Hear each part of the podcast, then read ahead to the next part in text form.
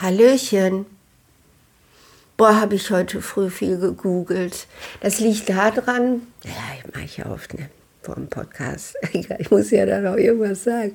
Aber auf jeden Fall lag es daran, dass ich mit dem Traum erwachte, ich hätte ein ganz normales Leben in der Unterschicht. Heißt, ich würde also alimentiert vom Staat, also heißt ja jetzt Bürgergeld, und habe mich in diesen Kreisen eben ganz normal bewegt. Und äh, mir ist bewusst geworden, einfach ist das alles wahrlich nicht. Dagegen habe ich in dem Leben, das ich jetzt führe, schon einen unglaublichen Komfort. Es geht nicht nur um das fehlende Geld, es geht vor allem, so war es in meinem Traum, um dieses Nicht-Dazugehören zur Gesellschaft, die eben mit Aner uh, ich hätte gerade beinahe gesagt, zur anständigen Gesellschaft und versucht da jetzt drum rumzukommen. Aber so habe ich mich eben gefühlt und meine anderen, meine Freunde, nette Leute eben auch. Wir waren eben die, tja, die einfach nicht zur Gesellschaft dazugehörten. Tja, Okay, ich habe also gegoogelt, glückliches Leben. Ich habe angefangen dabei, wer hat eben Depression, wer hat die geringste Lebenserwartung und so weiter und so fort. Und das wusste ich ja alles auch schon. Es ist so, dass die Menschen, die eben in Armut leben, wobei bei uns sagt man auch immer von Armut bedroht sind oder an der Grenze äh, von Armut leben. Heißt, sie haben genug zu essen, sie haben Dach über dem Kopf, sie haben Heizung. Äh, fehlt noch was? Heizung, Essen, Trinken, Dach über dem Kopf. Ja, das ist es ja eigentlich. Also die das haben. Der absolute Armutsbegriff, der global gebraucht wird, da geht es dann auch darum, dass es ja viele, viele Menschen auf der Welt gibt, die nicht genug zu essen haben, die nicht genug Zugang zu Wasser haben und die, ja, die eben häufig in heißen Ländern wohnen. Deshalb Heizung ist vielleicht da oft weniger ein Problem, aber die auch überhaupt keine Sicherheit haben. Die in Zelten wohnen, in irgendwelchen Flüchtlingsunterkünften, wo man mit ihnen machen kann, was man will also die auch nicht irgendwie jetzt die Polizei rufen können und dann sagen, hier, der und der bedroht mich oder vor Gericht gehen können oder ins Krankenhaus, wenn sie krank sind und da behandelt werden. Also das sind alles Zeichen von absoluter Armut. Und ich finde das immer irre, wenn Menschen im Urlaub waren, in, ähm, in wirklich armen Ländern und dann sagen, ach, die sind viel glücklicher als wir. Hm, klar, deshalb sterben sie auch so früh, haben eine geringe Lebenserwartung, weil sie ja so viel glücklicher sind als wir. Also die Arroganz der Wohlhabenden kennt manchmal keine Grenzen. Okay, glückliches Leben. Dann habe ich noch gehört, einen Podcast über Entwicklungstraumata. Das sind die Traumata, die wir in der. Es geht immer um frühe Kindheit, also bei Entwicklungstraumata, nicht bei Schocktraumata. Da kann man ja auch als Erwachsener noch zum Beispiel als Soldat in den Krieg ziehen und kommt total traumatisiert zurück, keine Frage. Aber bei den Entwicklungstraumata geht es wirklich grundsätzlich um das, wo Prozesse aufgebaut werden, wo also Reaktionsmuster, Verarbeitungsmuster, ähm, erstmal aufgebaut werden und das heißt um die Erlebnisse der frühen Kindheit. Durchaus je stärker, je früher. Bei der Geburt schreckliche Umstände, äh, in ersten Lebensmonaten häufiger schreien gelassen werden und so weiter und so fort. Daraus ergeben sich eben diese Entwicklungstraumata, die in unsere Zellen eingebrannt sind durch ihr Lernprogramm und die ja, die dann eben auch wirklich zum Beispiel zu diesen Bindungsstörungen führen. Ich zum Beispiel, ich habe überhaupt keine Fähigkeit, kein Talent und keine, keinen Genuss wenn ich in einer Partnerschaft bin. Ich finde es einschränkend. Ich empfinde das wie ein Gefängnis. Ich will alleine sein. War früher anders. Ne? Ich war so ein, eher so ein, weiß ich auch nicht. Aber auf jeden Fall habe ich mich oft verliebt. Verliebt, verliebt. Und äh, ja, Gott sei Dank bin ich eben jetzt alt genug, um es genießen zu können, meine Bindungstraumata, meine Entwicklungstraumata genießen zu können. Ich bin versöhnt damit. Und ich tauge wirklich nicht dafür. Okay, also Armut in Deutschland ist es so, also in Deutschland haben wir ja nicht diese existenzielle Armut, zumindest äh, nicht, nicht häufig, sondern wirklich selten. Ne? So bei den Obdachlosen, die am Bahnhof rumliegen, kann man schon sagen, die wissen sehr gut, was Hunger ist. Und die wissen sehr gut, was es heißt, keine Heizung zu haben, kein Dach über dem Kopf und bedroht zu werden von was für Menschen auch immer. Aber ansonsten ist es so, dass eben die Menschen, die bei uns in Armut leben, alimentiert werden und dass sie trotzdem, obwohl sie ja, wenn sie gut haushalten, sogar gesund essen können. Ja, auch heute oder gerade heute. Denn äh, jetzt, wo alles so teuer geworden ist, es liegt es ja eigentlich nahe, äh, auf gesundes Essen umzustellen. Zum Beispiel ganz blöd, Kohl und Kartoffeln sind durchaus gesund. Kohl ist in der Ayurveda-Ernährung also wirklich was ganz Feines und das kann man auch auf viele Arten zubereiten. Das kann man auch mit günstigen anderen Gewürzen und, und Zutaten immer wieder abwechslungsreich ergänzen. Das Ding ist einfach, wenn man arm ist, hat man keinen Bock auf stundenlanges Kochen.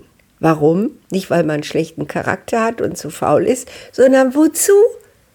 Wozu? Wozu soll ich alt werden? Wozu soll ich ein Riesentheater daraus machen, mich gesund zu ernähren? Warum? Mit welcher Perspektive? Mit welchem Anspruch? Mit welcher Selbstüberschätzung soll ich an meiner Gesundheit arbeiten, jeden Tag joggen? Hä? Ich bin doch froh, wenn die Scheiße irgendwann mal vorbei ist. Das erlebe ich bei meinen Leuten. Die haben keinen Grund, gesund zu leben. Die essen vor allem Süßigkeiten. Und Süßigkeiten sind wahrlich nicht billig. Die sind ja so teuer erst durch meine Leute habe ich mal so ein bisschen jetzt irgendwie so einen Einblick in Preise von Süßigkeiten gewonnen. Da gibt es ja immer diese, diese Discount-Läden, ne? in Dortmund gleich zwei in der Innenstadt, wo man dann irgendwelche Sneakers und was alles, alles gibt, eben zum günstigeren Preis bekommt. Ich sterbe ja fast, wenn ich diese Preise sehe. Ich wäre einfach viel zu geizig für Süßigkeiten. Abgesehen davon, dass ich sie eklig finde, dann fällt das auch nicht schwer, zu geizig zu sein. Naja, egal. Aber auf jeden Fall, um eben ein gesundes, bewegungsreiches, äh, mit, mit wirklich irgendwie Freude daran, ein, zwei Stunden am Tag für mich und dann vielleicht ja auch für meine Familie, für meine Liebsten zu kochen, Freude daran zu haben, spazieren zu gehen, äh, irgendwie zu meditieren oder Yoga zu machen oder so. Das hängt nicht mit dem Geldbeutel zusammen, sondern damit, dass ich es mir selbst wert bin, dass ich mich selbst liebe, dass ich Selbstwirksamkeit empfinde. In dem Traum, den ich also hatte heute Morgen, an den ich mich eigentlich gar nicht mehr so erinnern kann, habe ich eben gelebt in diesem, ich bin nichts wert. Ich lebe so Minute für mich, für Minute so weiter für mich hin und das war nicht schön. Das war okay, ich kam klar, aber dann habe ich im Internet noch drei Stichworte gefunden, über die habe ich dann geschrieben und das lese ich euch jetzt heute vor. Also, diese drei Begriffe heißen Angst, Vernunft und Lust. Ich bin die Angst. Ich bestehe aus meinen Sinnesimpulsen. Ich könnte es so beschreiben. Seit meiner Geburt bin ich auf einem elektrischen Stuhl festgeschnallt. Ab und zu erhalte ich schmerzvolle elektrische Schläge. Ich weiß nie, wann es passieren wird und wodurch. Während mein Mensch, meine irdische Spielfigur, durch sein Leben rennt, sitze ich am Display und versuche, die Gefahrenquellen zu meiden, früh genug zu identifizieren, den Schmerzen auszuweichen durch Flucht oder Todstellen, oder ich entscheide mich für den Kampf. Siege ich in einem Kampf gegen das, was mir Angst macht, wird meine Spielfigur stärker und ich habe etwas mehr Luft. Ich bin die Vernunft. Ich lerne aus Erzählung, Erfahrung, Erkenntnis. Ich bin angereichert mit Wissen, das mir vermittelt wurde. Seit meiner Geburt hat man mich gelehrt, wie ich mit dem Leben auf der Erde umgehen sollte. Später kamen Lehrer, Autoritäten, Machthaber hinzu. Ich bin der Jongleur, der all das von außen Gelernte kombiniert mit Wissen, das ich mir selbst gesucht habe. Mein selbst hinzugefügtes Wissen aus Büchern, Idealen, Menschen, Beziehungen, Fortbildung und Erfahrungen relativiert mein fremdgesteuertes Wissen. Ich, die Vernunft, erstelle Lösungsprogramme, wenn meine innere Harmonie angegriffen ist. Änderungen im Lebensstil, Kreativität, Veränderung der menschlichen Beziehung, Veränderung der beruflichen Situation, Rückzug oder Abenteuer. Die Vernunft ist das, was die Angst beschützt vor dem Schmerz. Ich bin die Lust, ich bin der Antrieb, ich bin das, was will und was kann. Seit meiner Geburt bin ich fasziniert von dem Leben auf dem Planeten Erde. Von diesen unzähligen Sinneseindrücken, von den lustvollen Momenten, aber auch von der Tiefe. Wenn ich Angst, Wut, Verzweiflung und Schmerz empfinde. Fürchten tue ich nur die Sinnlosigkeit, die Lähmung, das vernichtende Wirken der Vernunft, das Wegwischen des Antriebs, das Erlöschen der Tatkraft. Die Angst fürchtet mich, weil ich so oft in Probleme gerate. Die Vernunft unterdrückt mich, weil sie das Heim vor Gefahren schützen will. Und doch, ohne die unvernünftige, triebgesteuerte, wilde, risikobereite Lust ist das Leben auf der Erde vergeudet. Angst und Vernunft mögen zu einem ruhigen, zufriedenen, sicheren Leben führen. Doch nur ich, die unzähmbare Lust, die ekstatische Freude an der Zerstörung des Status quo, bin fähig, das Undenkbare zu leben. Ja, ich finde es gut.